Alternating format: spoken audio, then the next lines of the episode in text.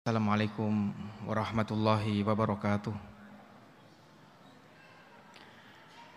Innal hamdalillah nahmaduhu wa nasta'inuhu wa nastaghfiruhu wa nastahdih. Wa na'udzu billahi min shururi anfusina wa min sayyiati a'malina. May yahdihillahu fala mudhillalah wa may yudlil fala hadiyalah. Asyhadu an la ilaha illallah wahdahu la syarikalah وأشهد أن محمدا عبده ورسوله.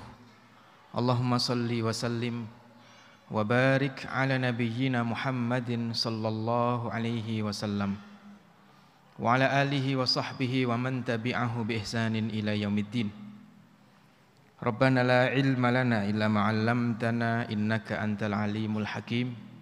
وتب علينا إنك أنت التواب الرحيم. ربنا زدنا علما وارزقنا فهما. Wa arinal haqqo haqqan warzuqna ittiba'ah. Wa arinal batila batilan warzuqna ijtinabah. Rabbana hab lana min azwajina wa dzurriyyatina qurrata a'yun waj'alna lil muttaqina imama. Amma ba'du Bapak Ibu saudara sekalian muslimin muslimat jamaah salat Isya Masjid Darussalam yang dimuliakan Allah Subhanahu wa taala Puji syukur Alhamdulillahirabbil alamin kita panjatkan kehadirat Allah. Malam hari ini kita bisa duduk berkumpul di tempat yang mulia ini di malam yang juga malam yang mulia untuk membicarakan perkara yang penting, perkara yang besar yaitu tentang pendidikan keluarga lebih jauh dari itu adalah pendidikan untuk umatnya Nabi Muhammad Shallallahu Alaihi Wasallam.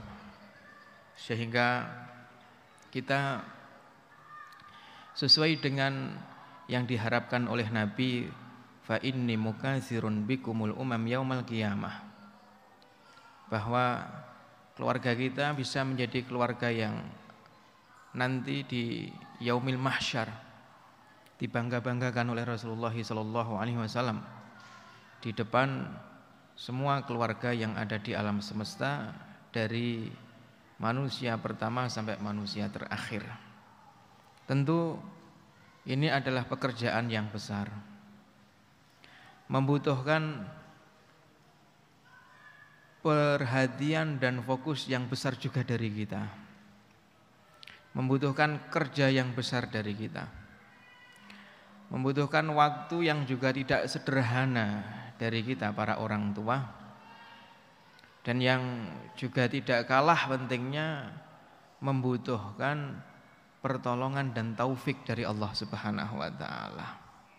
Karena sesungguhnya sering saya sampaikan bahwa soleh itu adalah hadiah dari Allah Subhanahu wa taala untuk kita dan untuk anak-anak kita.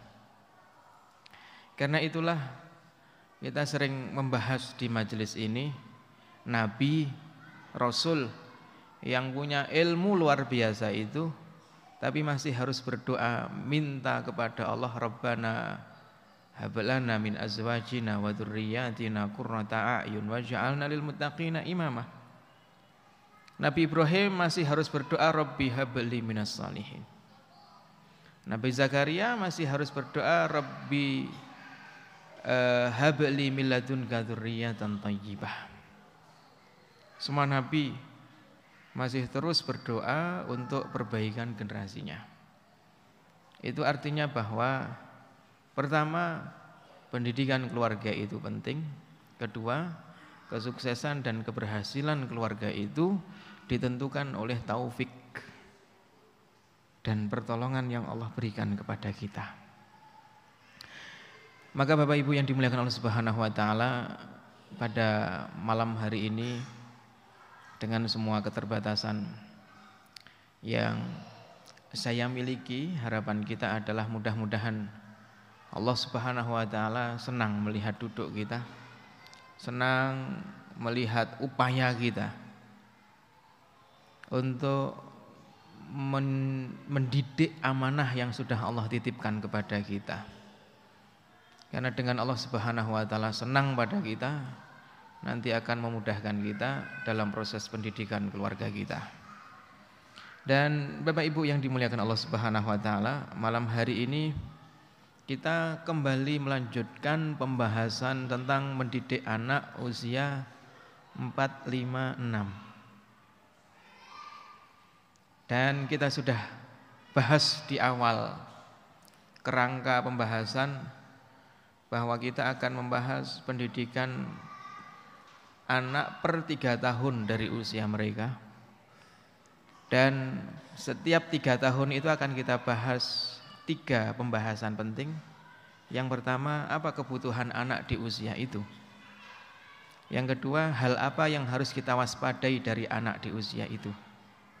Dan yang ketiga, nilai apa yang kita tanam pada anak di usia itu? Dan kemarin kita telah sampai di usia tiga tahun kedua, poin yang ketiga. Usia 4, 5, 6 membahas tentang nilai apa yang mesti kita tanamkan pada anak di usia itu. Dan dari sekian banyak nilai yang diperlukan oleh anak di usia tersebut, maka eh, para ulama pendidikan itu memilih yang paling penting, yaitu mengajarkan nilai-nilai Al-Quran kepada anak mendekatkan anak dengan Al-Quranul Karim di usia itu. Dan di pertemuan sebelumnya kita sudah membahas eh, bagaimana mustinya mendekatkan anak dengan Quran pada usia 4, 5, 6 di antara polanya adalah bertanya apa pun anak maka kita usahakan bahwa ini di Quran ada jawabannya dan kemarin saya membuat ilustrasi kalimat Umar bin Khattab, kalau ada jarum jatuh, di mana pun jarum itu jatuh, kemudian aku mencarinya tidak di tempat jatuhnya jarum itu, tapi mencarinya di Quran, maka pasti akan ketemu itu jarum. Itu hanya majas, hanya kiasan bahwa Quran itu adalah sumber ilmu pengetahuan. Sehingga di awal yang ingin kita bangun di otak anak kita itu adalah TikTok mereka dengan Quran. Jadi mereka melihat apa yang diingat adalah ayat. Mereka dengar apa yang dipikirkan adalah ayat. Lihat semut surat An-Naml. Hmm? Kemudian melihat pohon dengan semua ayat yang bicara tentang pohon afara'aitumun turun? Antum ansha'tum syajarataha am nahnul apakah kamu tidak melihat itu api yang kamu nyalakan? Dari kayu? Atau apakah kamu yang menumbuhkan kayunya atau kami yang menumbuhkan? Jadi melihat pohon ketika melihat daun jatuh wa ma tasqutu illa wa ya'lamuha tidak ada satupun daun yang jatuh kecuali Allah itu ngerti jumlahnya berapa Ya, sedangkan daun yang ada di alam semesta ini sangat banyak. Orang yang di depan rumah aja kita susah menghitung. Gitu ya. Mari, mari. Jadi apa pun yang dilihat, melihat batu, alaiha malaikatun ghiladu shidadul la ya'sunallaha ma amarahum wa yaf'aluna ma yu'marun.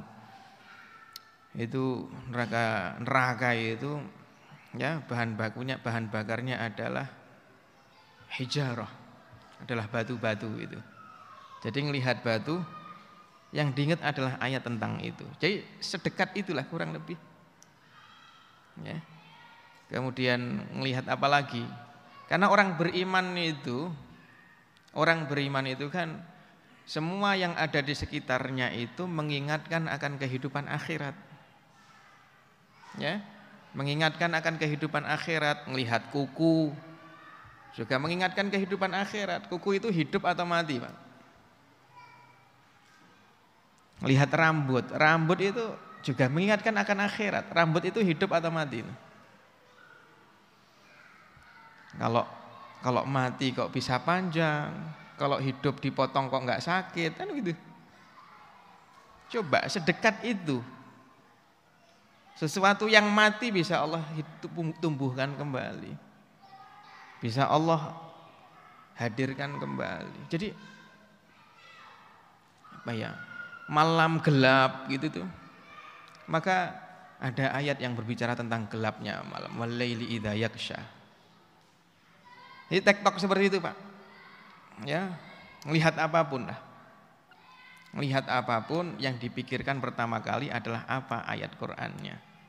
Nah, kalau anak kita sudah begitu, berarti anak kita itu sudah berkarakter Quran. Jadi karakter Quran itu begitu itu loh. Karena khuluquhul Quran, Rasulullah itu akhlaknya Quran. Satu karena semua perintah yang ada di Quran dikerjakan. Anak kita usia 4, 5, 6 belum wajib mengerjakan itu. Semua larangan yang ada di Quran ditinggalkan. Juga belum ada kewajiban. Kan gitu. Maka akhlak Quran bagi anak itu adalah apa pun yang dilihat, apa pun yang dirasakan, yang pertama kali diingat itu ayatnya apa. Nah, berarti kita harus kreatif itu. Hmm? Kita harus kreatif dalam mendekatkan itu. Dari mana kita memulainya? Dari surat-surat yang sudah dihafal oleh anak kita itu. Paling gampang itu. Ya, paling gampang. Jadi itu yang kemarin pada pertemuan sebelumnya sudah kita bahas. Nah malam hari ini saya ingin membahas tentang bagaimana dulu sahabat dan salafus soleh itu belajar Quran Pak. Dan eh, mudah-mudahan ini bisa menjadi panduan bagi kita hari ini yang menghendaki hadirnya kebesaran seperti kebesaran umat Islam di zaman itu. Karena Imam Malik rahimahullah berkata, lantas luha hadhil ummatu illa bima salluhat bihi awaluha. Umat ini nggak bisa baik kalau tidak diperbaiki dengan cara yang digunakan oleh Nabi memperbaiki generasi awal dari umat ini. Maka suhunya harus kita samakan. Kalau belum bisa sama, setidaknya kita sedang mengarah ke sana. Lah untuk mengarah ke sana itu berarti kita harus ngerti model dulu para sahabat belajar Quran itu bagaimana. Imam Malik dalam muwatta'nya meriwayatkan dari Abdullah bin Umar radhiyallahu anhu bahwasanya karena Umar ibn al-Khattab bahwasanya Umar bin Khattab radhiyallahu anhu yahfadhu al-Baqarah thamani sanawat itu ngafal surat Al-Baqarah 8 tahun. Saya tak bicara ideal dulu ya. Anak saya saya bicara yang ideal dulu. Baru nanti saya akan bahas ya. Kira-kira splitnya di mana hari ini kok kita tidak bisa seideal itu. Keinginan itu ada. Tapi godaan lebih gede daripada keinginan. Nanti akan saya bahas, Pak. Itu missnya di mana? Tapi dalam riwayat yang lain disebutkan sama kalimat uh, kalimat Abdullah bin Umar. Ini bicara tentang ayahnya. Ya, bicara tentang ayahnya. Maka Abdullah bin Umar berkata, ayahku Umar bin Khattab itu menghafal surat Al-Baqarah 12 tahun. Jadi ada dua riwayat. Ada riwayat mengatakan 8 tahun, ada riwayat mengatakan 12 tahun. Ya. Ketika Umar bin Khattab Belajar Al-Quran Al-Baqarah saja, hafal, menghafal Al-Baqarah itu 8 tahun atau 12 tahun, maka itu bukan sesuatu yang aneh. Kalau kita melihat pola yang digunakan oleh para sahabat dalam belajar Quran. Bagaimana itu? Abdullah bin Mas'ud radhiyallahu anhu berkata, kami ya, kami itu belajar Quran 10 ayat. Kami tidak pindah ke 10 ayat berikutnya kecuali setelah kami faham apa perintah Allah di 10 ayat itu, apa larangan Allah di 10 ayat itu, apa petunjuk Allah di 10 ayat itu. Dan tentang apa 10 ayat itu berbicara. Hmm, Abdullah bin Mas'ud. Nah kalau belajarnya kayak begitu itu. Maka tidak aneh kalau seperti Umar bin Khattab hafal Al-Baqarahnya 8 tahun. Hmm, gak aneh. Dan eh, apa sahabat-sahabat yang lain pun juga sama itu. Polanya begitu itu. Makanya ketika nanti tahun 8 Hijriyah di bulan Syawal tanggal 10 itu ada perang namanya perang Hunen. Di perang Hunen itu karena umat Islam sudah terbuai dan gembleleng lebih dulu. Gembleleng itu angkuh, Pak. Makanya Allah kasih ujian dengan kekalahan di babak pertama. Begitu orang pasukan Nabi jumlahnya 12 ribu itu kocar kajir. Ya, kocar kajir Pak. Karena diserang mendadak. E, ini perangnya perang di kebun Pak. Nah, sahabat itu biasa perang di tanah lapang, di padang pasir. Makanya perang dengan Hunain itu di semak-semak. Ya. Makanya saya agak keluar dari pembahasan sebentar ya, biar biar duduk permasalahan. Makanya ketika perang Mu'tah itu Khalid uh, Abdullah bin Rawahah kemudian Zaid bin Harithah, kemudian Ja'far bin Abi Thalib itu memilih untuk mengajak Romawi perang di padang pasir daripada perang kota. Makanya berani dengan jumlah 3000 melawan 200.000. Karena Romawi biasa perang kota. Dan sahabat biasa perang padang pasir. Makanya kan menang, perang cuma 7 minggu. Dan yang meninggal cuma 11. Hmm. Lah Hunen itu perangnya perang di kebun, Mbak. Begitu perang kalah itu. Di babak pertama, begitu kalah maka Nabi Shallallahu alaihi wasallam mengatakan, "Ana nabiyyun la kadzib." Ana Abdul Abdul Muthalib. Aku ini nabi bukan pembohong. Aku ini cucunya Abdul Muthalib. Kalau dalam ilmu balaghah, kenapa sih nabi kok bilang aku cucunya Abdul Muthalib ketika perang lil fakhr untuk menunjukkan kebesarannya. Karena orang itu kalau disebut Abdul Muthalib itu dengan semua jasanya Abdul Muthalib Pak. Apalagi ada peristiwa Abrohah. Itu kan zamannya Abdul Muthalib itu. Abrohah itu. Hancur wah itu pamornya Abdul Muthalib tambah naik itu. Makanya Abdul Muthalib itu yes, bahasa orang pasrahnya sakti lah di telinga orang-orang orang Quraisy itu. Ya, orang suku Quraisy. Kemudian Rasulullah mengatakan, memanggil gimana? Ya sahabat Al-Baqarah, hei sahabatku yang hafal Al-Baqarah. Maka dengan dipanggil gitu itu Sahabat-sahabat yang hafal surat Al-Baqarah itu senang sekali dan balik ke barisan apa pun yang terjadi. Karena untuk dapat menyandang gelar Ashabul Baqarah itu sahabat yang hafal surat Al-Baqarah bukan sahabat sapi bukan. Yang hafal surat Al-Baqarah itu usahanya tidak gampang. Ya, berat. Dan polanya seperti itu. Saya tak bicara yang ideal dulu ya. Jangan bayangkan model belajar hari ini dulu. Kemudian eh, tradisi belajar Quran yang seperti ini akhirnya kemudian turun temurun, Pak. Para tabiin ternyata juga melakukan hal yang sama. Nanti ada seorang tabiin ahli kiraat ahli tafsir ahli hadis. Namanya Abul Aliyah. Abul Aliyah itu dulunya budak ketika orang Islam perang dengan Persia maka Abul Aliyah jadi budak begitu jadi budak eh, kemudian sahamnya jadi Abul Aliyah itu jatahnya salah seorang sahabat. Ternyata sahabat itu adalah sahabat yang ahli Quran. Sehingga akhirnya Abul Aliyah yang awalnya kafir, musyrik, ketularan Pak. Lalu masuk Islam. Begitu masuk Islam, maka itu Abul Aliyah ngatamin Quran sehari sekali. Kemudian bilang kepada majikannya, bilang kepada majikannya, karena majikannya perempuan, Pak. Bu, terlalu berat kalau saya menghatamkan Quran sehari sekali. Ya sudah, dua hari sekali. Begitu dicoba dua hari sekali terus, akhirnya berat. Kemudian mengadu tiga hari sekali.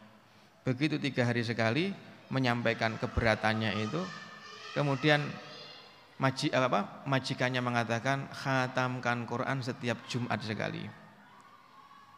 Ya, kalau bahasa kita seminggu sekali. Akhirnya sejak saat itu mengkhatamkan Quran seminggu sekali. Itu budak, Pak. Budak. Kenapa bisa begitu? Ya ta'athar bimaulah kena pengaruh majikannya. Nah, kalau budak bisa kena pengaruh majikannya, mestinya anak kita bisa peng, kena pengaruh kita itu. Kalau kita punya iklim dan suhu yang sama, ya, dengan Quran, maka anak akan ketularan, Pak. Ya, anak akan ketularan. Kayak itu budak kafir loh itu sudah bisa mikir loh. Itu aja ketularan. Bagaimana dengan anak yang ibarat tunas itu masih lembut, masih muda. Maka suatu hari hari Jumat itu ketika selesai sholat Jumat, maka majikannya yang perempuan itu membawa budaknya Abul Aliyah. Abul Aliyah itu dibawa ke masjid. Kemudian kemudian majikannya mengatakan, saksikanlah bahwasanya aku merdekakan budakku ini karena berharap pahala dari Allah Subhanahu wa taala. Sejak saat itu Abu Aliyah itu merdeka, Pak. Lalu berguru kepada Abu Darda, berguru kepada Ibnu Mas'ud, berguru kepada Ibnu Abbas. Yang ketika itu Ibnu Abbas jadi gubernur di Basrah. Eh?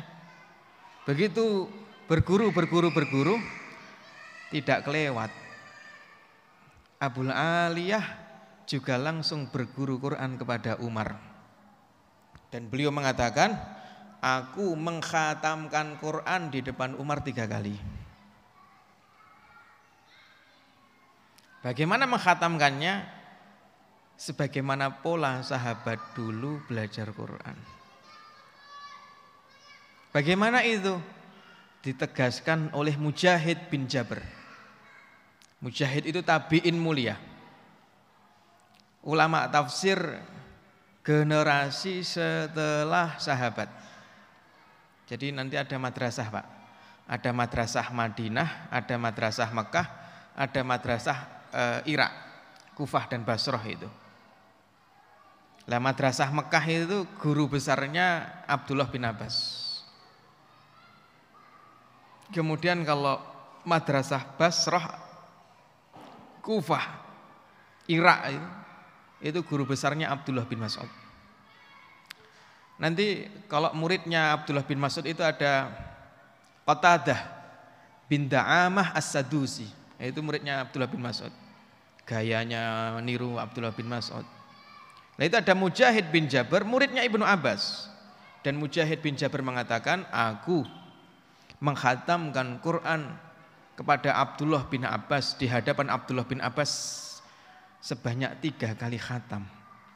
Gimana itu?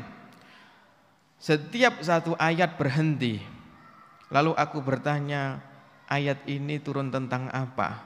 Turunnya kapan? Dan apa tafsirnya, apa maknanya, apa kandungannya? Kalau sudah dijelaskan, pindah ke ayat 2. Ayat ini maknanya apa? turun tentang apa, ada asbabun nuzul apa di belakangnya, turunnya kapan. Begitu dijelaskan, lanjut ke ayat 3. Dan pola begitu itu dari Al-Fatihah sampai Anas tiga kali khatam. Bukan karena bukan karena uh, berpikirnya lelet, bukan. Sahabat kok berpikirnya lelet. Ya, bukan karena nggak paham-paham, bukan. Bukan. Ya, tapi karena apa kayak begitu itu? Karena tadi itu. Karena mereka ingin belajar ilmu dan amal bersamaan. Nah, ini penting nih. Mereka pengen belajar ilmu, belajar amal itu bersamaan. Jadi kalau hari ini belajar ayat ini, maka hari ini juga belajar mengamalkan ayat ini. Faruziknal ilma wal amal.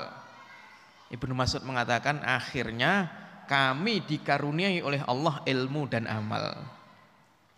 Nah, itu Pak. Penting itu. Loh, kok sampai tiga kali? Akhirnya saya mikir Pak. Khatam sekali kalau ngulang yang kedua untuk mematapkan, memantapkan, iya itu namanya murojaah. Tapi kok sampai ketiga kali, maka itu babnya bukan bab murojaah pak.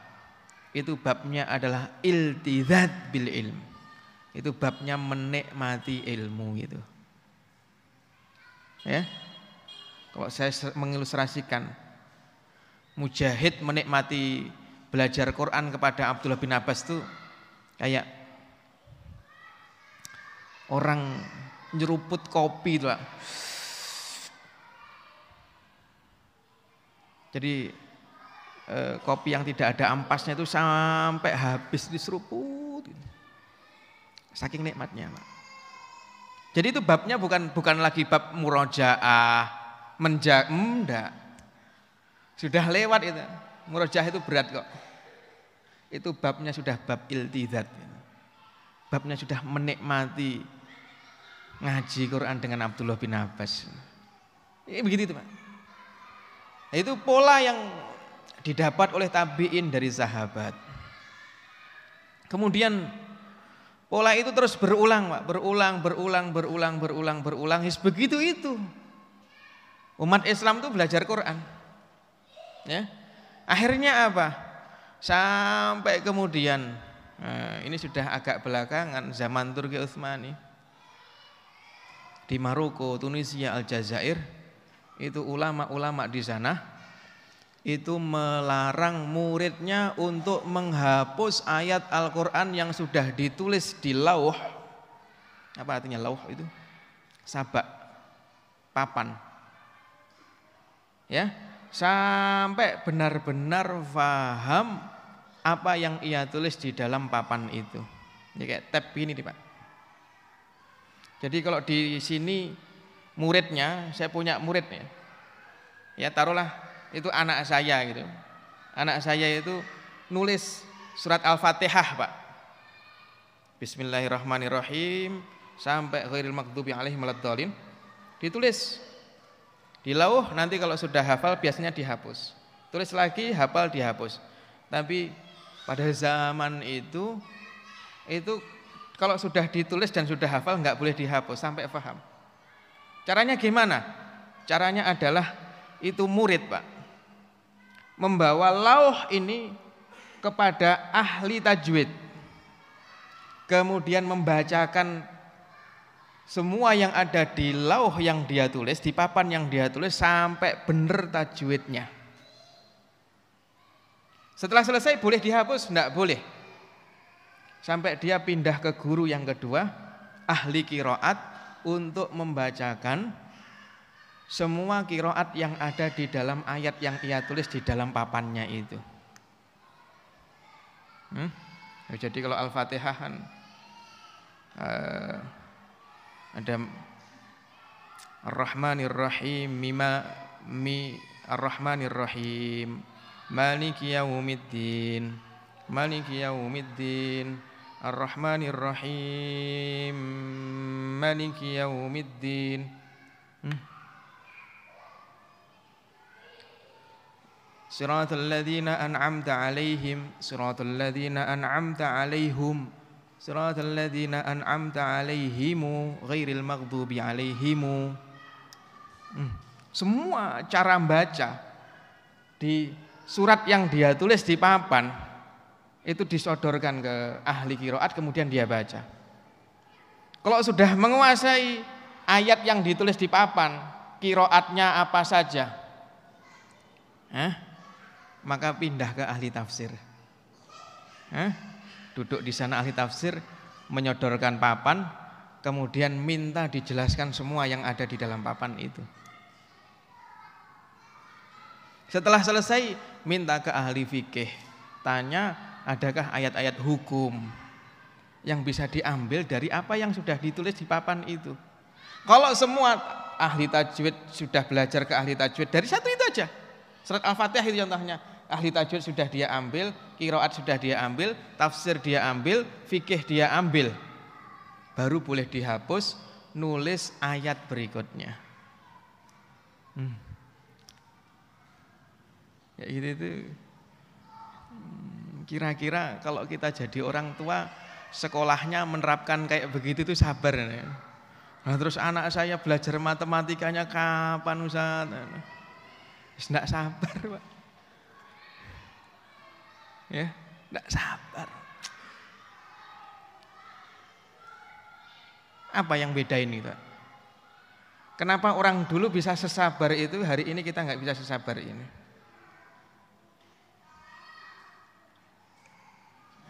Nah, kalau kita mau bicara tentang peradaban Islam harus utuh, komprehensif, tidak bisa parsial. Pada zaman itu, ya, pada zaman itu orang-orang yang menghafal Quran, fokus ke Quran, hidupnya dibiayai oleh Baitul Mal. Maka ndak mikir nanti kerja apa, Pak. Mikirnya adalah belajar apa sampai jadi alim, kalau sudah jadi alim nanti jadi qadhi, hakim, jadi mufti, mengajar ngaji di masjid, digaji negara dan begitu seterusnya. Hah? Kalau mau setelah mumpuni itu ya, kalau nanti ada yang keluarganya kreatif setelah selesai semuanya maka akan pindah belajar ilmu kedokteran. Menguasai akan pindah ilmu lain, pindah ilmu lain dan tidak berpikir nanti pekerjaannya nanti ini mau dipakai untuk kerja apa. Kenapa begitu? Karena baitul malnya jalan, Pak.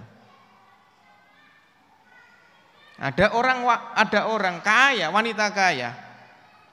Fatimah Al-Fihriyah itu yang membangun Jami' Karawiyin dan Jami'ah Karawiyin. Masjid dan kampus Karawiyin di, di kota Fas. Itu kan dan itu kampus tertua di dunia. Makanya Eropa nanti banyak belajar ke sana Begitu belajar ke sana, pulang ke Eropa, pengen membuat kampus yang sama. Ya, kalau di Islam namanya jamiah. Jamiah itu yang mencakup semuanya itu.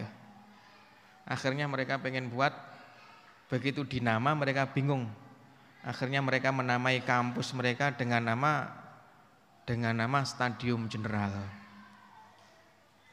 Tapi kok ternyata Stadium General itu tidak se-universal kampus. Akhirnya mereka ubah menjadi university dan itu hingga hari ini. Gitu ya.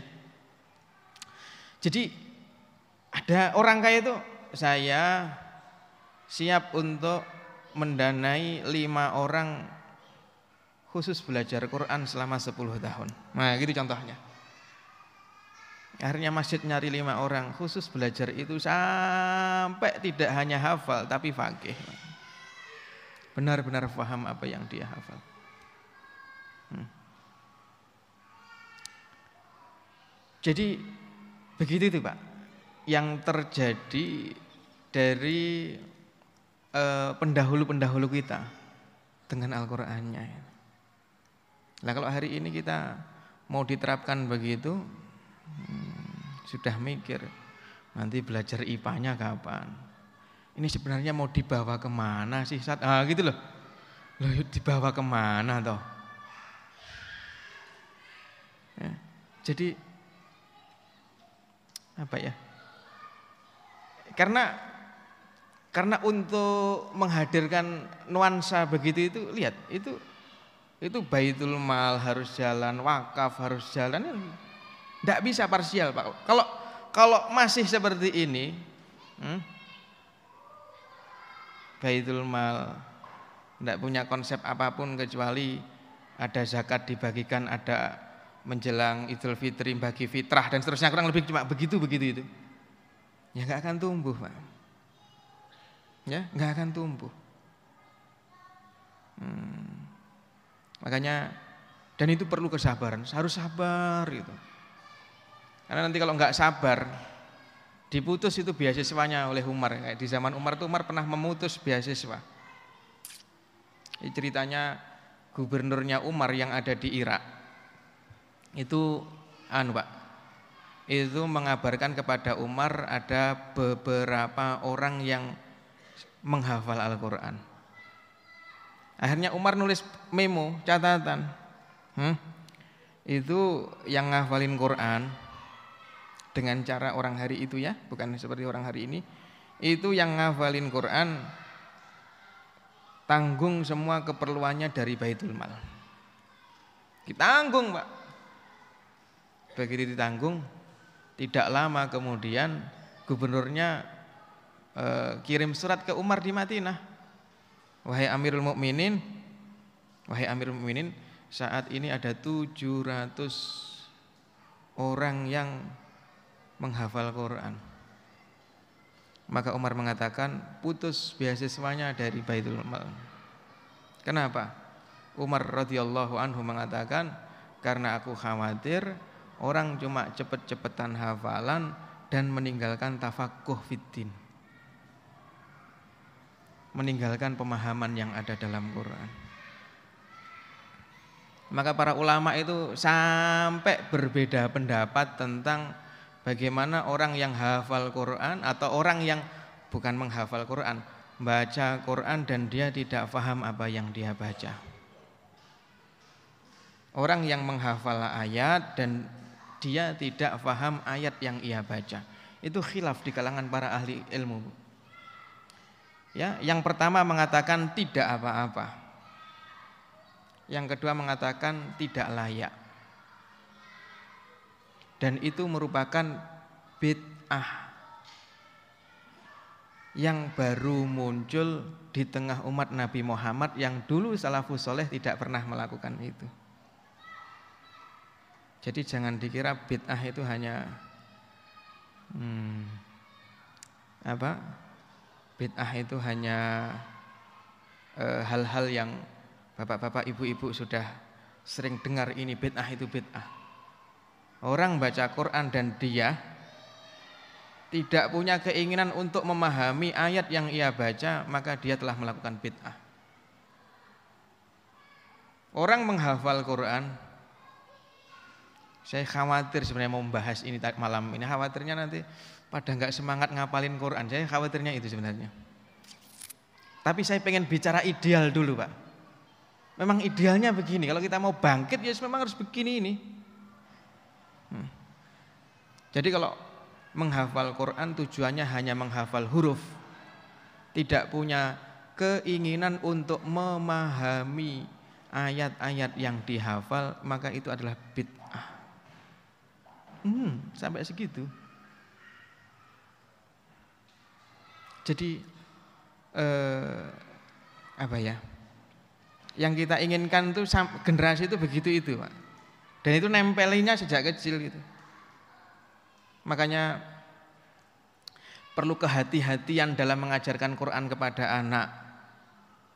Ya, agar anak tidak jenuh, agar anak menikmati Qurannya karena kita punya proyeksi yang panjang untuk interaksi anak kita dengan Al-Qur'an. Dan Bapak-bapak, Ibu-ibu, saudara sekalian yang dimuliakan Allah Subhanahu wa taala, eh,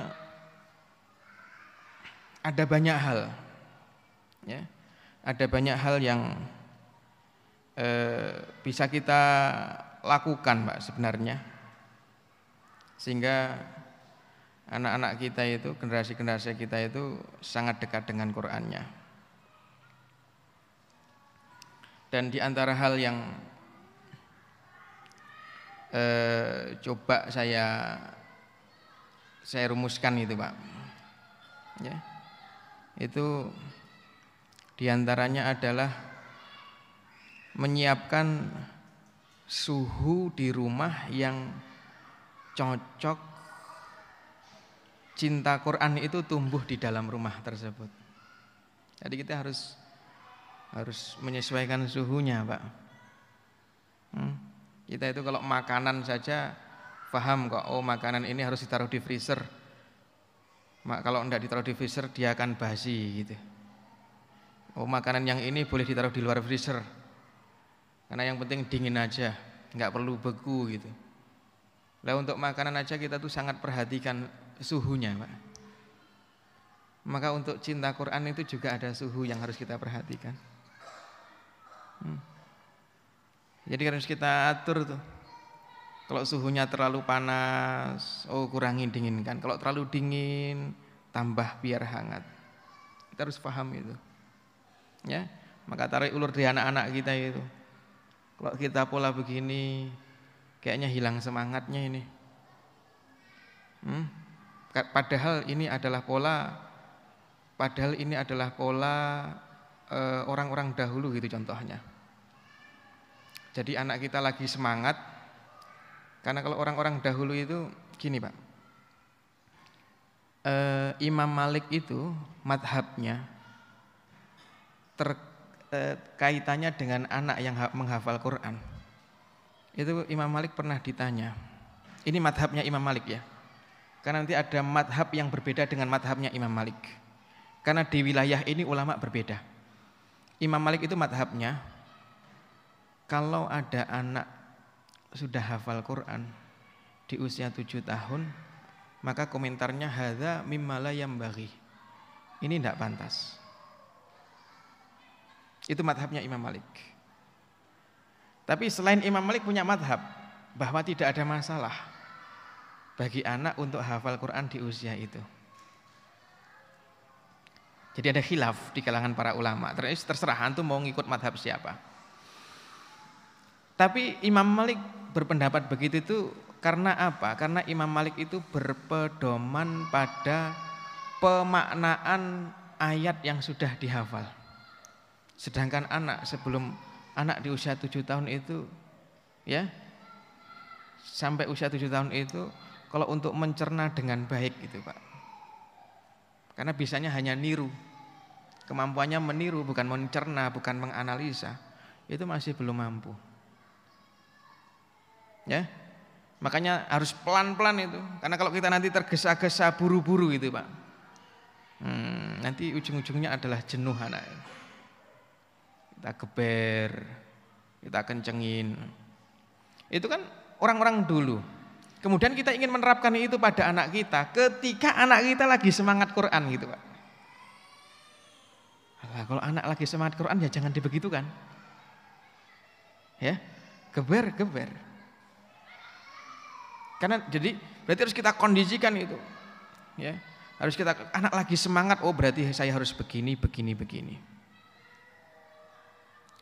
Tidak boleh ada kalimat udahlah santai saja anak hafalin Quran itu Ya. Jangan begitu karena lagi semangat. Tapi kalau lagi susah mah sudah begini diulang-ulang kok susah ya yang ayat ini, surat ini juga susah. Nah, baru di situ kita bicara, tentang santai. Ya. Susah itu Quran ini firman Allah, ya. Coba ta'awud dulu. Coba minta tolong dulu kepada Allah baca bismillah. Hmm. Jadi kita harus eh, apa Pak? Kita harus ngukur itu suhu di rumah kita itu supaya cinta kepada Quran itu bisa tumbuh di dalam rumah kita. Kemudian eh, apa? Anak usia 4, 5, 6 itu memang geraknya sangat banyak, Pak. Ya, geraknya sangat banyak. Maka kita yang memang mesti eh, memahami itu dan tidak ada masalah bagi anak usia 4, 5, 6 ya untuk latihan menikmati Qur'annya walaupun sambil memegang mainan. Nggak ada masalah ya. Karena kita punya makosid kita punya tujuan. Jangan sampai kita itu hanya memburu teori lupa tujuan. Tujuannya apa sih? Tujuannya bukan anak hafal Quran, tapi anak menikmati hafal Quran. Itu loh. Ya, anak menikmati hafal Quran. Uh, kemudian eh, apa? Memulai dari surat-surat pendek jelas. Ya. Al-Fatihah itu jelas. Apalagi sudah empat tahun kalau orang-orang keluarga hari ini sudah sudah hafal lah anak usia empat tahun surat Al-Fatihah. Kalau anak eh, kalau anak menolak untuk duduk dengan Qur'annya, maka jangan sampai kita kasar pada anak sehingga menyebabkan trauma ibadah, trauma tilawah Quran pada anak. Kan sampai pokoknya harus kita munculkan kesan-kesan positif Saya ingin kita sebagai orang tua kalau kita sabar gitu, Pak. Bahkan anak males kemudian kita alihkan dengan canda, yang canda itu kemudian kita arahkan ke Quran kalau kita paham anak kita insya Allah itu bisa. Gitu ya. Kemudian berikutnya ya atikror itu mengulang-ulang. Ya. Hari ini ngafalin Anas, besok mantepin lagi, besok mantepin lagi nggak apa-apa. Ulang-ulang, Pak. Sampai benar-benar mantep. Karena dulu waktu saya masih belajar di Libya itu eh, saya punya waktu belajar bahasa Arab Pak. Itu dosen saya namanya Ustadz Masya Allah, terima kasih Pak. Namanya Ustadz Nasir Al-Qarni. Satu kabilah dengan Aid Al-Qarni. Di Yaman wilayah eh, di di Saudi Selatan kabilah Korn itu. Itu bilang ke saya itu bitikrar yafhamul himar. Dengan diulang-ulang keledai itu bisa faham. Saya mikir Pak Kalau diulang-ulang keledai itu faham berarti orang lebih cepat paham. Eh? Orang lebih cepat paham. Kemudian saya berpikir, uh, itu waktu masih kuliah ya, karena saya diminta teman-teman ngajar bahasa Arab. Akhirnya saya menerapkan kaidah tikror itu, pengulangan itu. Kalau keledai aja paham, masa orang nggak paham-paham. Ya, akhirnya saya nyusun e, metode belajar bahasa Arab. Dan ketika nyusun itu tuh yang saya bayangkan adalah yang saya ajari dengan metode ini adalah murid yang paling susah hafalnya, susah pahamnya itu. Jadi waktu membuat materi, waktu bikin materi itu Pak, modul, saya membayangkan di depan saya itu duduk murid yang nggak paham-paham. Saya harus berpikir bagaimana bahasa saya itu mudah difahami oleh murid yang nggak paham-paham di depan saya. Andai, andai orang tuh kalau membuat kurikulum tuh begitu itu Pak. Maka insya Allah kurikulumnya mudah untuk dipelajari itu. Yang bikin kurikulum itu jangan asik sendiri. Tidak memperhatikan derajat paling lemah dari pemahaman orang. Jadi saya cuma mikir, saya bayangkan duduk di depan saya itu orang yang nggak paham-paham, kemudian saya berusaha untuk memahamkan dengan tulisan saya itu. Ya, nggak paham lagi, saya ulang lagi, saya ulang lagi, saya cuma jamin, pokoknya diulang tiga kali paham itu aja. Kenapa? Bitikrori yarfahmul himar. Dengan diulang keledai itu paham. Kalau biasanya pagi, oh jangankan keledai, semua binatang begitu Pak. Ya, kalau biasanya pagi jam sekian kita kasih makan, kita keluar rumah dan dia melihat kita di jam yang sama, dia akan melakukan hal yang sama setiap hari. Paham? Hmm? Paham. Maka ke anak-anak pun juga sama. Tikror. Ngulang, ngulang, ngulang, ngulang, ngulang, ngulang sampai kuat hafalannya sampai mantep hafalannya itu. Baik. Jadi Bapak Ibu saudara sekalian yang dimuliakan Allah Subhanahu wa taala, eh, dulu salafus saleh itu belajar Quran begitu itu dan eh, mereka bisa seperti itu karena mereka mereka sudah mendermakan waktunya untuk Quran, hidupnya untuk Quran. Masalah nanti oleh Quran mau ditinggikan menjadi qadhi, menjadi hakim, menjadi gubernur, menjadi apa, itu urusan nanti. Loh kenapa mereka kok bisa senyaman itu? Berlama-lama dengan Quran, menghabiskan banyak usianya dengan Quran. Karena mereka belajar Quran dan hidupnya sudah ditanggung oleh Baitul Mal. Gitu ya. Makanya tidak bisa kita hanya hanya parsial mengambil satu bagian dari peradaban Islam. Mereka penghafal Quran, yuk kita enggak bisa. Kalau kita tidak menyiapkan sistemnya itu Pak. Hmm? Gitu ya.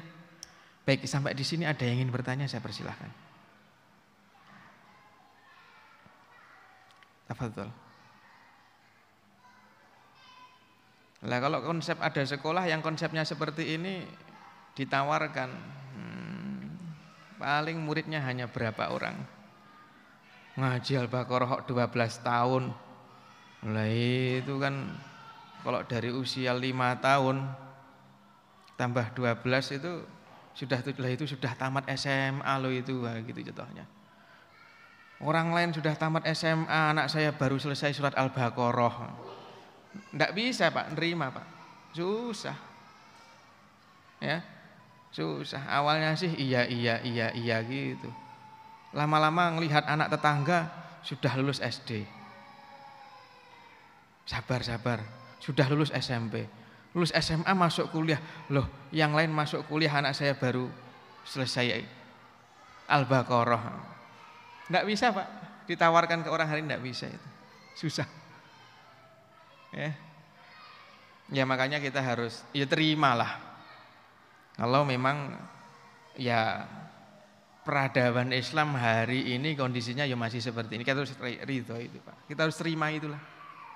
Tapi kita nggak boleh putus asa bahwa kita punya kita sudah punya blueprint konsep pendidikan Quran itu seperti itu dan kita sedang mengarah ke sana. Gitu ya. Ada yang ingin ditanyakan? Silahkan.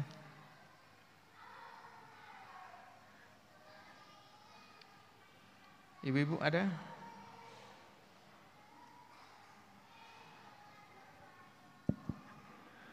Ah. Tanya Ustaz. Waalaikumsalam, silakan Pak. Assalamualaikum warahmatullahi wabarakatuh. Waalaikumsalam warahmatullahi wabarakatuh. Pendidikan anak yang dalam 4-5 tahun mereka itu selalu e, mengulang dan mengikuti apa yang kita laksanakan.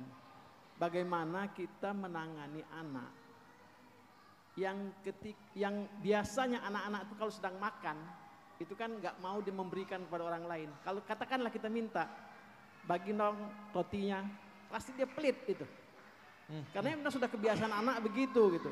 Ya. Bagaimana cara kita mengarahkannya supaya dia jangan pelit. Hmm. Terus yang kedua, masalah Umar bin Khattab menghafal Al-Quran itu selama uh, Al-Baqarah itu selama 8 tahun. Sebagaimana kita ketahui itu para sahabat itu kan menerima ayat itu kan setiap ayat itu turun kan tidak mesti Al-Baqarah habis dulu kan. Hmm. Al-Baqarah, pindah Al-An'am, pindah Al-Araf gitu. Hmm. Kalau dia menghafal selama 8 tahun hmm. berarti Umar bin Khattab itu baru mulai menghafal Al-Quran setelah Al-Quran itu di, di, dibukukan, dijilid gitu, dikodifikasikan gitu. Hmm. Karena Quran itu dikodifikasikan di zamannya uh, Abu Bakar ya. Yeah. Nah itu baru Al-Baqarah, Al-An'am, Al-Arab segala macam. Hmm. Jadi kalau kita bandingkan ke sana, apakah Umar itu baru mulai belajar menghafal itu setelah dibukukan? Yeah. Terima kasih. Baik. Eh, yang ketiga ini yang kemarin saya masih cari-cari ayatnya yang mengatakan bahwa kalau kita berinfak itu yang ber, harus berpasangan itu tadi yang Oh anu itu hadis itu Pak. Hah? Hadis. Oh hadis. Hadis. cari-cari ayatnya ya ada iya. gitu. Jadi, Man anfaqa zaujaini itu ya. Ah, ah, ah, harus berpasangan. Itu enggak boleh salah menerjemahkan, Pak. Oh. Nanti ibu-ibu marah. Ya. eh, itu tadi makanya bilang itu ketemunya di mana gitu. Saya cari-cari enggak ketemu. Terima kasih. Iya. Baik, baik. Yang pertama tentang berbagi Pak sebenarnya ya. Eh, fitrah yang sudah Allah tanamkan pada setiap manusia itu adalah hubbudzat. Dia mencintai apa yang itu miliknya dan dia akan pertahankan. Kenapa begitu? Karena ini ada maslahatnya ketika sudah dewasa nanti. Ya, maka situ syariah, syariat itu diturunkan untuk menjaga harta. Kalau fitrah menjaga apa yang dia miliki itu tidak Allah tanam pada setiap manusia, gitu, maka syariat turun tidak sesuai dengan fitrah manusia. Hmm. Jadi itu memang modal yang sudah ada dalam diri setiap kita. Datanglah kemudian agama mengajarkan tentang dermawan, mengajarkan tentang berbagi. Dan memang, Pak, untuk mengajarkan akhlak berbagi dan berbagi itu adalah akar kebaikan-kebaikan, Pak. Ya, karena nanti orang apa e, syariat yang paling tinggi dalam Islam yaitu jihad. Ya, itu mudah dilakukan dan akan kokoh konsepnya kalau orang itu sudah biasa berbagi apa yang dia miliki. Visabilillah, maka nanti dia akan berikan nyawanya juga visabilillah. Sehingga dalam Quran itu kata wa yujahiduna bi amwalihim wa anfusihim. Mereka berjihad dengan hartanya baru dengan nyawanya. Harta dulu baru nyawa. Karena harta itu adalah latihan sebelum kita mendermakan nyawa kita untuk Allah Subhanahu wa taala. Sehingga ini latihannya adalah setiap hari day to day, Pak. Hmm? Setiap hari e, berbagi itu dengan adiknya. Kadang dia susah berbagi, tapi dengan temannya gampang berbagi. Kadang begitu, Pak. Dengan temannya gampang, dengan adiknya susah. Diambil dikit adiknya aja ngomel, sama temannya berbagi-bagi gitu. Nah kayak begitu itu contohnya. E, jadi harus kita latih, bahkan ngelatihnya itu setiap hari Pak. Ngelatihnya itu setiap hari. E, terkadang kita mampu contohnya untuk membuatkan kamar masing-masing untuk anak kita. Contohnya, kita punya anak empat, kita bisa bikin kamar lima. Satu untuk kita, empat untuk anak kita. Mampu gitu Pak. Tapi ada kalanya, yang penting belum lewat usia 10 tahun. Kita menyiapkan satu kamar untuk mereka dengan eh, dengan model kasur yang tingkat itu contohnya Pak. Sehingga nanti akan di rolling. Kalau anak pertama di kasur ini ya nanti hari malam berikutnya naik ke atas malam berikutnya turun terus muter begitu itu. Bagian. Dari latihan berbagi dengan saudaranya.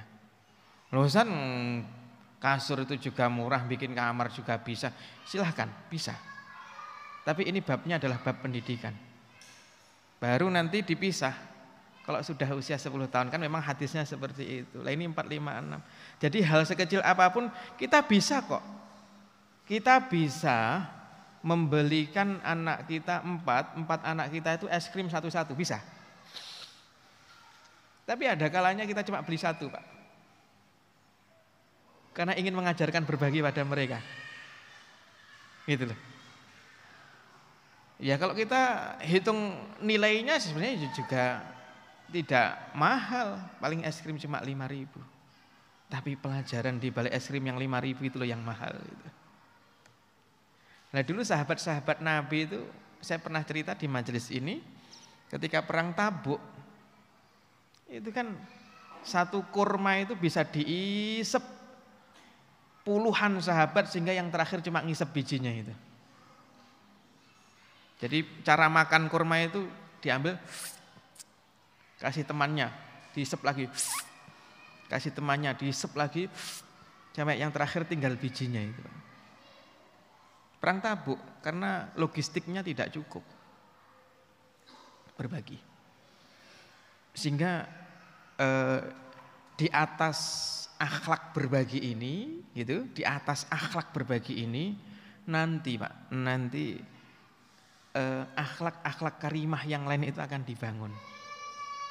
Dia mudah sabar, dia mudah memaafkan, itu dibangun di atas akhlak berbagi Pak.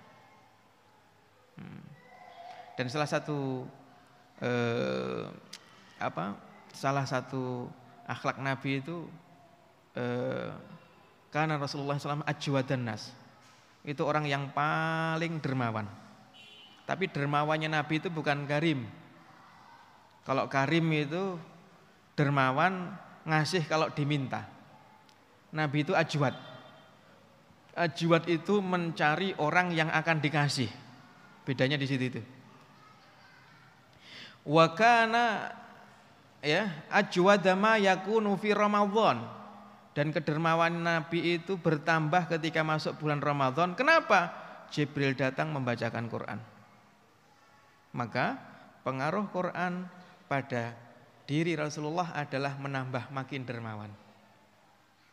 Ya, sehingga Quran ternyata punya kerja dalam diri kita menjadikan kita ini dermawan. Gitu, Pak. Sehingga anak usia 4 5 6 kita ajarin Quran tuh kita sampaikan kisah eh, itu Ashabul Jannah itu Pak, surat Al-Qalam. Surat Al-Qalam kalau kita lihat turunnya itu surat yang kedua. Jadi yang pertama kali turun adalah Al-Alaq, yang kedua Al-Qalam. Di Al-Qalam itu sudah langsung dikasih cerita, kisah tentang Ashabul Jannah. Lima orang yang mewarisi kebun dari bapaknya. Nah bapaknya itu punya pola, apa? Kalau panen hasil panennya dibagi tiga, sepertiga dimakan, sepertiga disimpan, sepertiga dibagikan. Begitu diwariskan ke anak-anaknya, anak-anaknya bilang bapak kita ini nggak ngerti ilmu ekonomi. Sepertiga kok dibagi-bagikan. Pokoknya Allah yadkhulanna al yauma alaikum miskin. Pokoknya hari ini jangan sampai ada orang miskin masuk ke kebun kita karena kita akan panen. Begitu mereka berazam gak akan mau berbagi itu, ya, fantolaku wa hum yatakhafatun. Mereka keluar sebelum subuh sambil mindik-mindik. Jalan pelan-pelan supaya gerakan kakinya tidak keluar suara. Keluar suara nanti orang-orang bangun, bangun nanti pada ikut ke kebun. Minta buah. Begitu jalan sampai kebun, kebunnya sudah hangus. Habis semuanya.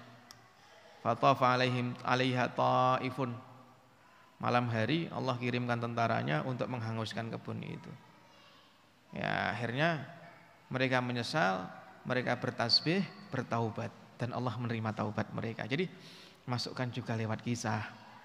Kadang tadi itu Pak, kadang kita perlu membelikan sesuatu itu untuk dinikmati bergantian walaupun kita bisa membelikan satu-satu. Karena apa? bukan masalah murahnya barang itu tapi mahalnya pendidikan di balik barang yang murah itu. Itu pertama. Jadi berbagi itu latihannya setiap hari. Ya. Setiap hari. Jadi bukan semesteran, Pak. Semester ini berbagi, semester depan apa enggak, tapi tiap hari berbagi itu. Kemudian apa ya? Karena karena sholat itu kita juga memberikan waktu kita kepada Allah, Pak. Ya, puasa itu kita juga memberikan syahwat kita kepada Allah. Jadi itu berbagi, berbagi dalam konteks yang lebih tinggi nanti. Kalau sekarang masih rendah, minum roti, keju dan seterusnya. Nah, yang kedua tentang uh, Umar hafal. Jadi maknanya begini. Umar itu orang sahabat Nabi pilihan. Nabi meninggal dunia, 30 juz sudah dihafal oleh Umar. 30 juz sudah dihafal oleh Umar. Eh, sehingga, Pak, sehingga kalimat Abdullah bin Umar, anaknya Umar, tentang bapaknya menghafal Quran, itu maknanya bukan menghafal seperti makna kita hari ini menghafal Quran. Gitu ya. Tapi menghafal dengan semua telaah apa yang sudah dihafal. Karena Umar, karena Umar itu sendiri eh, ketika Rasulullah masih hidup, itu kan belajarnya dengan Rasulullah itu kan sif-sifan sama tetangganya Pak. Hari ini Umar kerja, tetangganya belajar. Ya, besok tetangganya kerja, Umar yang belajar. Nanti malamnya mudzakarah.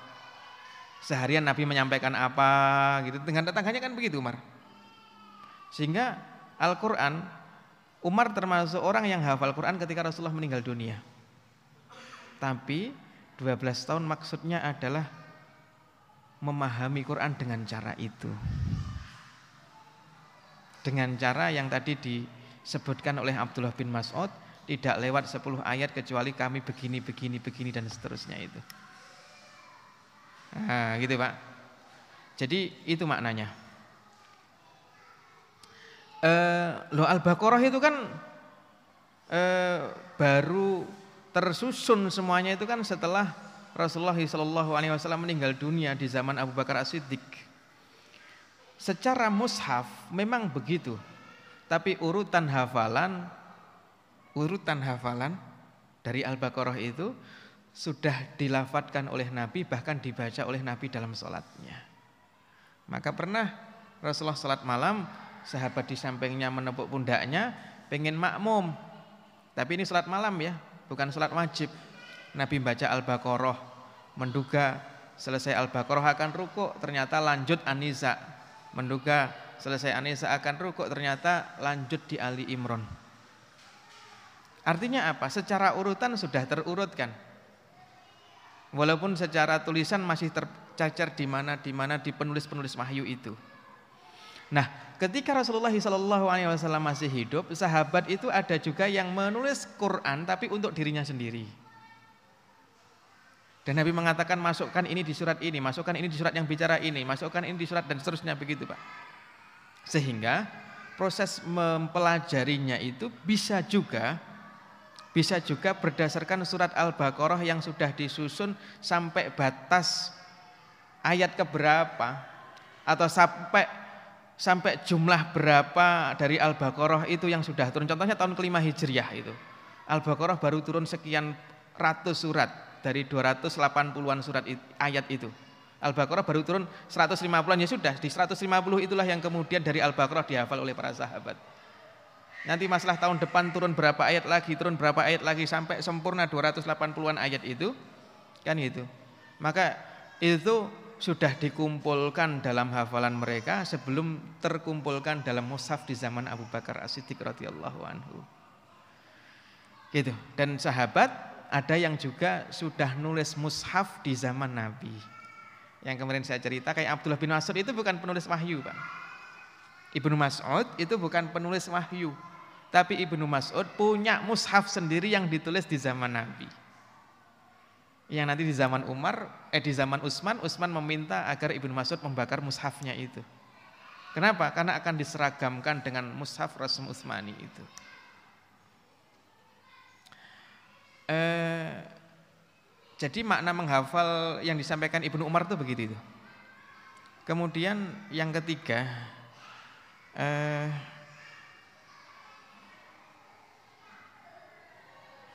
itu kalimatnya begini Pak. Man anfaqa zaujaini fi sabilillah nudiya min abwabil jannah. Barang siapa yang menginfakkan dua pasang benda miliknya, barang miliknya visabilillah di jalan Allah, maka dia akan dipanggil dari semua pintu surga. Ya Abdullah, ada khair. Hei Abdullah, di sini loh baik. Yang pintu satunya, hei Abdullah, di sini loh baik. Pintu satunya, hei Abdullah, di sini loh baik. Itu hadis, Pak. Ya. Baik, ada lagi pertanyaan? Nah ini, ini. Sebentar Pak ya. Assalamualaikum Ustaz. Setelah mendengar eh, mendengar setelah mendengar uraian tadi, mungkin kami baru menyadari kalau pendidikan Islam yang kami berikan kepada anak kami itu salah. Dan kalau sudah salah bagaimana kami dapat memperbaikinya? Terlanjur salah, Bagaimana caranya kami memperbaikinya? Apakah sulit dan memakan waktu yang lama untuk memperbaiki kesalahan tersebut?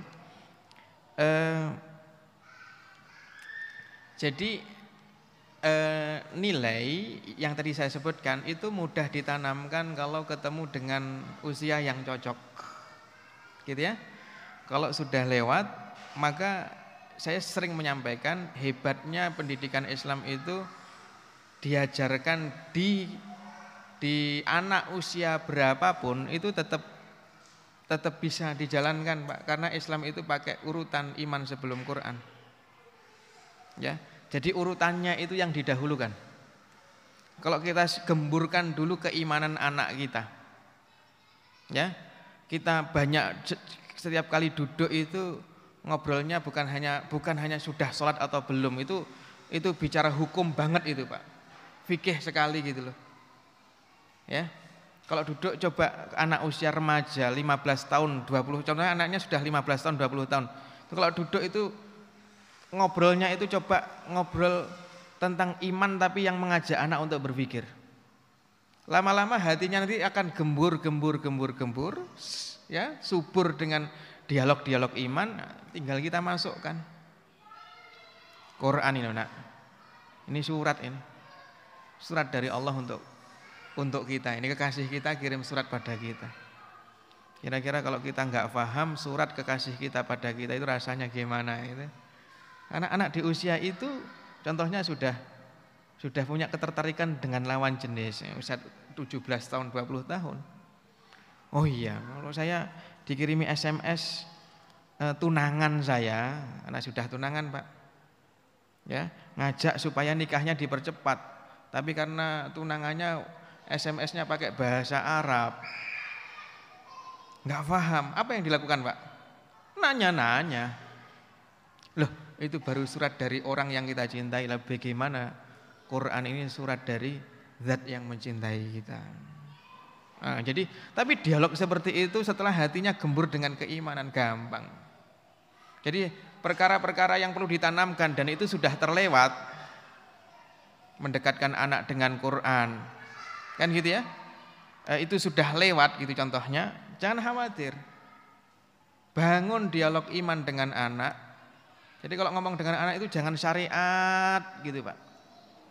Kalau kita nanya sudah sholat belum? Penting, itu penting. Ya. Wudhunya yang benar, sholatnya enggak begitu Pak, enggak begitu. Dialognya dari iman Pak ya dialognya itu dari iman sehingga anak dengan biarkan anak itu dengan otak liarnya itu biarkan dia bertanya-tanya begitu itu bahkan bahkan kalau kita itu membaca ayat Al-Quran maka kita itu harus berpikir kenapa ini begini dan bagaimana ini bisa begini? Kalau membaca ayat kita tidak pernah memikirkan itu maka maka tidak ada nilai, tidak ada ilmu baru yang kita ambil dari ayat itu Pak.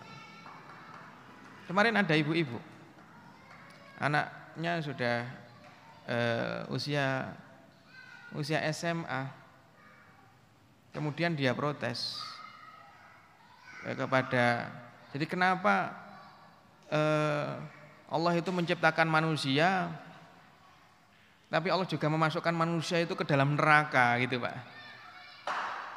Ini ini bukan kalimat nakal pak, ini kalimat iman, artinya dia dia perhatian terhadap perkara agamanya itu. Nah, itu kalau kita nggak pandai menjawabnya, Pak. Nah, itu atau tidak itu pintu masuk besar untuk berdialog iman dengan anak kita. Loh, tapi pertanyaan kok yo nakal kayak gitu, itu bukan nakal. Ya. Itu tidak nakal. Orang Nabi Ibrahim bertanya kepada Allah, "Anna anna yuhyi mautiyah?" Bagaimana yang mati kok bisa hidup ya Allah itu loh. Kala awalam tu'min eh Ibrahim, kamu belum beriman ya? Kala bala sudah ya Allah, walakin lihat ma'inna qalbi hanya untuk meyakinkan hatiku aja kok. Nah, gitu loh. Jadi bangun kritis dengan anak itu, Pak. Jadi kalau melewati ayat itu tanya, ini kenapa begini? Ini bagaimana begini? Harus kita tanyakan itu. Kita melewati ayat bertanya itu anak kita kita ajak untuk bertanya begitu. Jadi interaksi kita anak-anak kita dan kita dengan Quran itu begitu itu gitu loh. Baca kita pikirkan, kenapa ayat ini begini? Hmm. Nanti lama-lama pinter pak. Ya, anak kita lama-lama pola pikirnya itu pinter, kritis. Nah, begitu tanya begitu, cuma saya cuma pikirkan, saya kasih cerita. Itu loh, Nabi Musa itu juga pernah bertanya begitu bu sama Allah. Nabi Musa bertanya kepada Allah, ya Allah, engkau ciptakan manusia. Lalu sebagian kau masukkan surga, sebagian kau masukkan neraka. Sama Allah nggak dijawab pak. Sampai akhirnya Nabi Musa alaihissalam nanam gandum. Begitu nanam gandum, panen. Waktu panen ada yang tanamannya baik, ada yang tanamannya nggak baik. Yang baik dikumpulkan, yang nggak baik juga dikumpulkan. Yang baik dibawa pulang, yang nggak baik dibakar, Pak. Ditanya sama Allah Musa, itu kenapa? Yang baik kamu bawa pulang, yang enggak baik kamu bakar. Maka Nabi Musa mengatakan, ya itu enggak ada isinya ya Allah. Ya tanaman itu tanaman yang buruk, saya cuma bawa pulang yang baik-baik. Nah dengan pertanyaan itu sebenarnya Allah sedang ingin mengingatkan Nabi Musa dengan pertanyaannya yang dulu itu. Nah tapi nanti dia begini, begini, begini, begitu Pak. Saya kasih lagi Pak. Coba tanyakan ke anak Bu. Bayangkan kan. Nak, Le, kamu punya mobil BMW, kamu punya mobil Camry. Garasinya cuma cukup untuk satu mobil. Itu kenapa itu? Kok yang kamu taruh di garasi yang ada atapnya cuma yang BMW aja itu? Camry kamu tahu taruh bawah terus. Ya karena ini begini, ini begini. Kenapa kalau ini karena ini mahal, ini murah. Lah kalau ini mahal, ini murah, kenapa enggak tiap hari kamu ganti? Besok Camry di sini, BMW di situ. Besoknya lagi begini, besoknya begitu. Muhammad capek. Loh kenapa capek? Itu kan adil kalau kamu begini. Akhirnya kan nanti kalau sudah kita cecer pertanyaan, ujung-ujungnya jawabannya ya suka-suka saya toh mah yaitu mobil-mobil saya. Loh, kita itu juga punya Allah, Nak.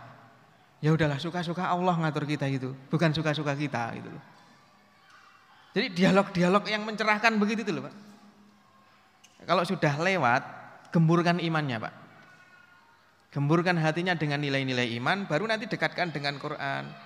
Tanamkan nilai-nilai yang sudah lewat dulu tidak ditanamkan. Begitu ya, Bu?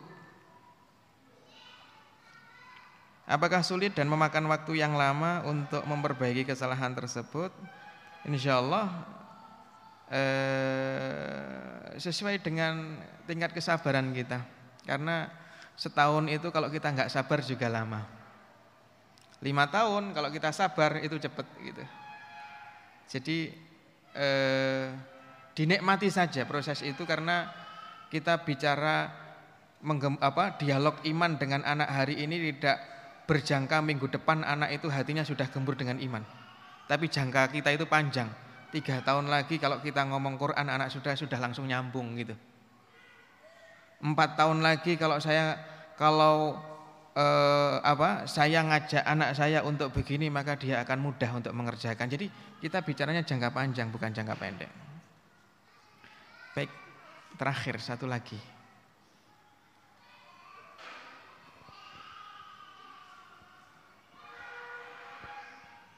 Bismillah. Assalamualaikum warahmatullahi wabarakatuh. Waalaikumsalam warahmatullahi wabarakatuh. Eh, tadi cukup menarik apa yang disampaikan oleh Ustaz terkait dengan kebiasaan tabiin eh. dalam memahami ya Ustaz, eh, eh. memahami Al-Qur'an bukan hanya menghafal. Iya.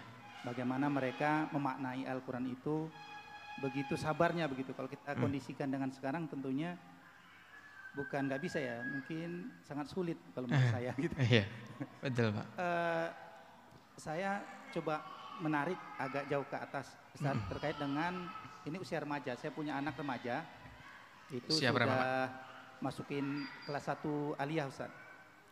Ah, uh, jadi 15-an tahun ya. Uh, sebelumnya tiga tahun sebelumnya anak saya itu menghafal Al-Quran itu cukup apa ya cukup cepat gitu dan tangkapannya cukup cepat dan hafalannya e, naiknya drastis gitu. Namun belakangan setelah dia masuk ke tingkat aliyah Mm-mm. itu agak stagnan Ustaz. Bukan agak, mungkin stagnan lagi ya, Mm-mm. stagnan.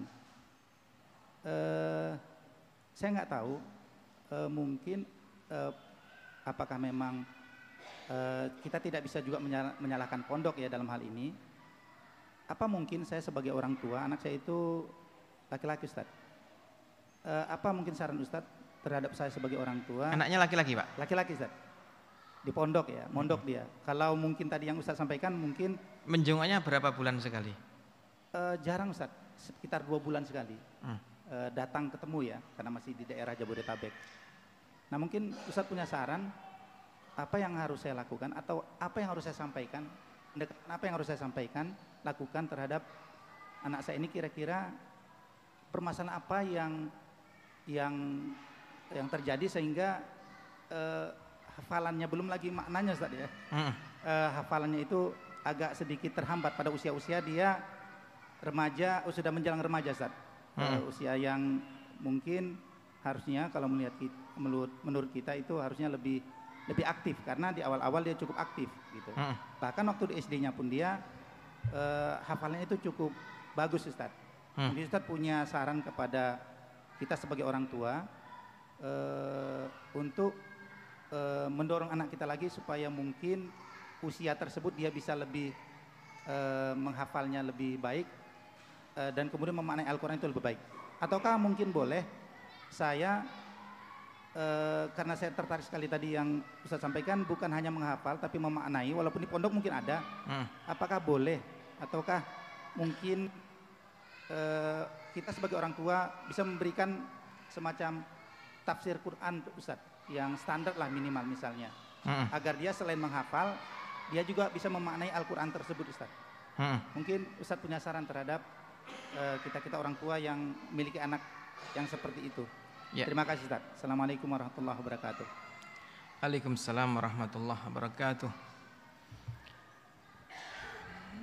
Usia remaja atau usia pemuda. Ya usia 13, 14, 15. Di usia ini orang tua yang pandai mendengarkan anaknya adalah orang tua yang pandai maka maka orang tua itu akan pandai mengendalikan anaknya. Fahami, Pak?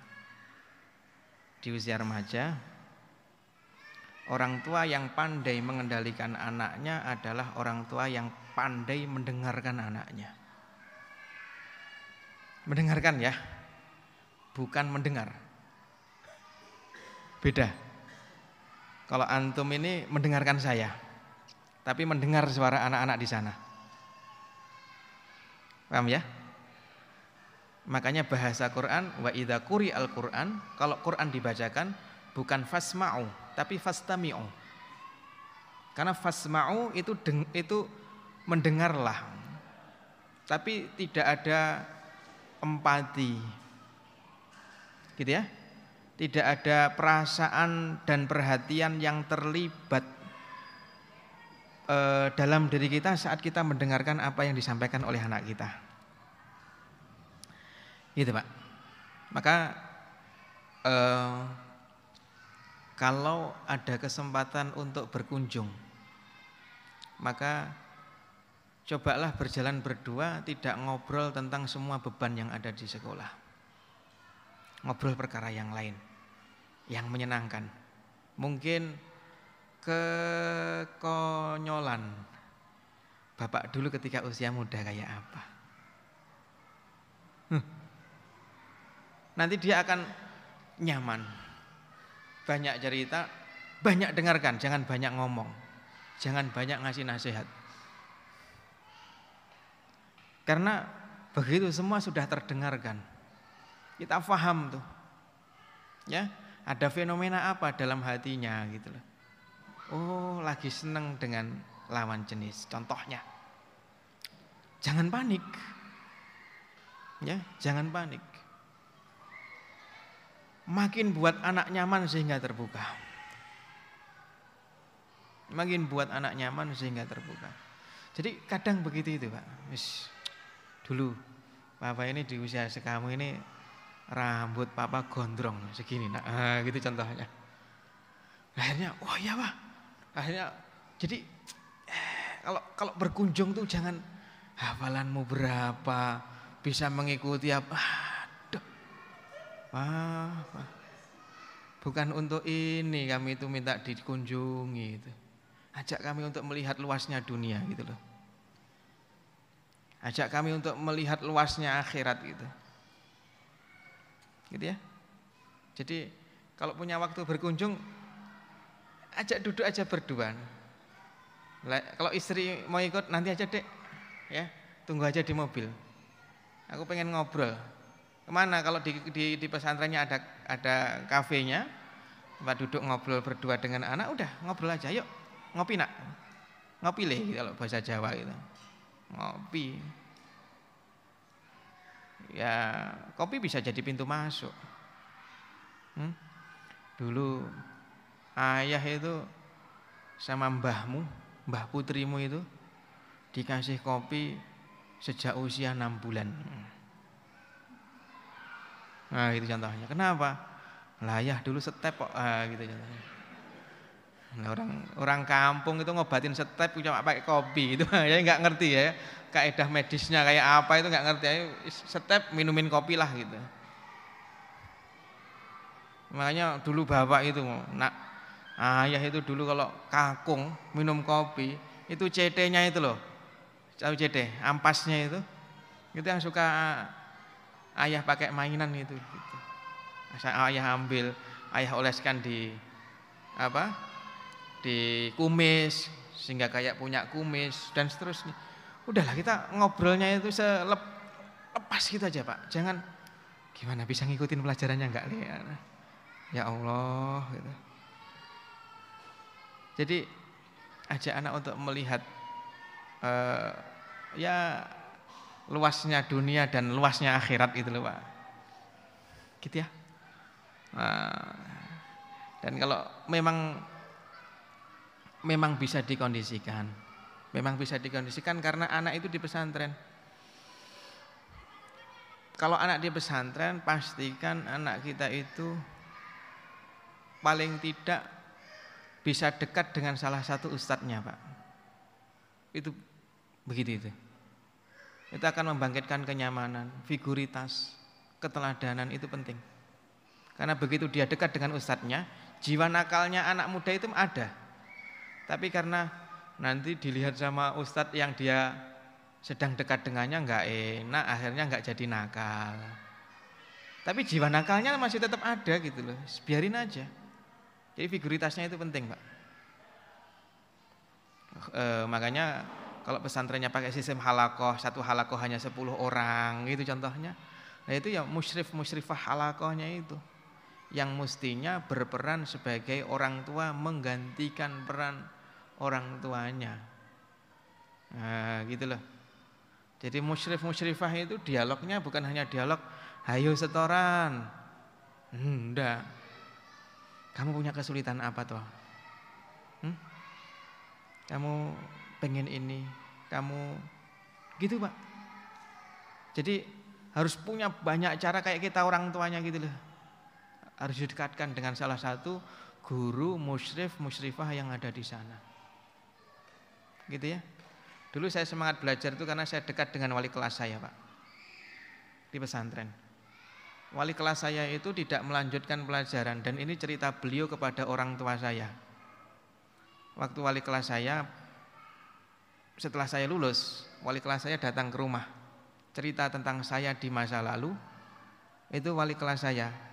Dan di pesantren saya itu namanya wali kelas pasti ngajar bahasa Arab. Pokoknya wali kelas pasti ngajar bahasa Arab. Gitu. E, itu cerita, kalau saya itu menjelaskan dan Hervi ini belum manggut-manggut, tidak saya lanjutkan itu pelajaran. Hmm, dekatan Pak, kedekatan. Akhirnya saya senang dengan pelajaran itu. Gitu ya. Sehingga karena senang itu Pak, Tidak uh, senangnya ada, tapi karena terdominasi oleh senangnya itu akhirnya tidak terlalu bermakna itu nggak senang, nggak senang, nggak senang yang juga muncul dalam kehidupan saat belajar di pesantren itu. Gitu loh. Jadi bukan kok kita menginginkan anak kita untuk men, apa ya untuk untuk senang terhadap apa yang tidak dia senangi, tidak bisa. Tapi untuk hidup berdampingan dengan apa yang tidak dia senangi. Jadi dialog Pak.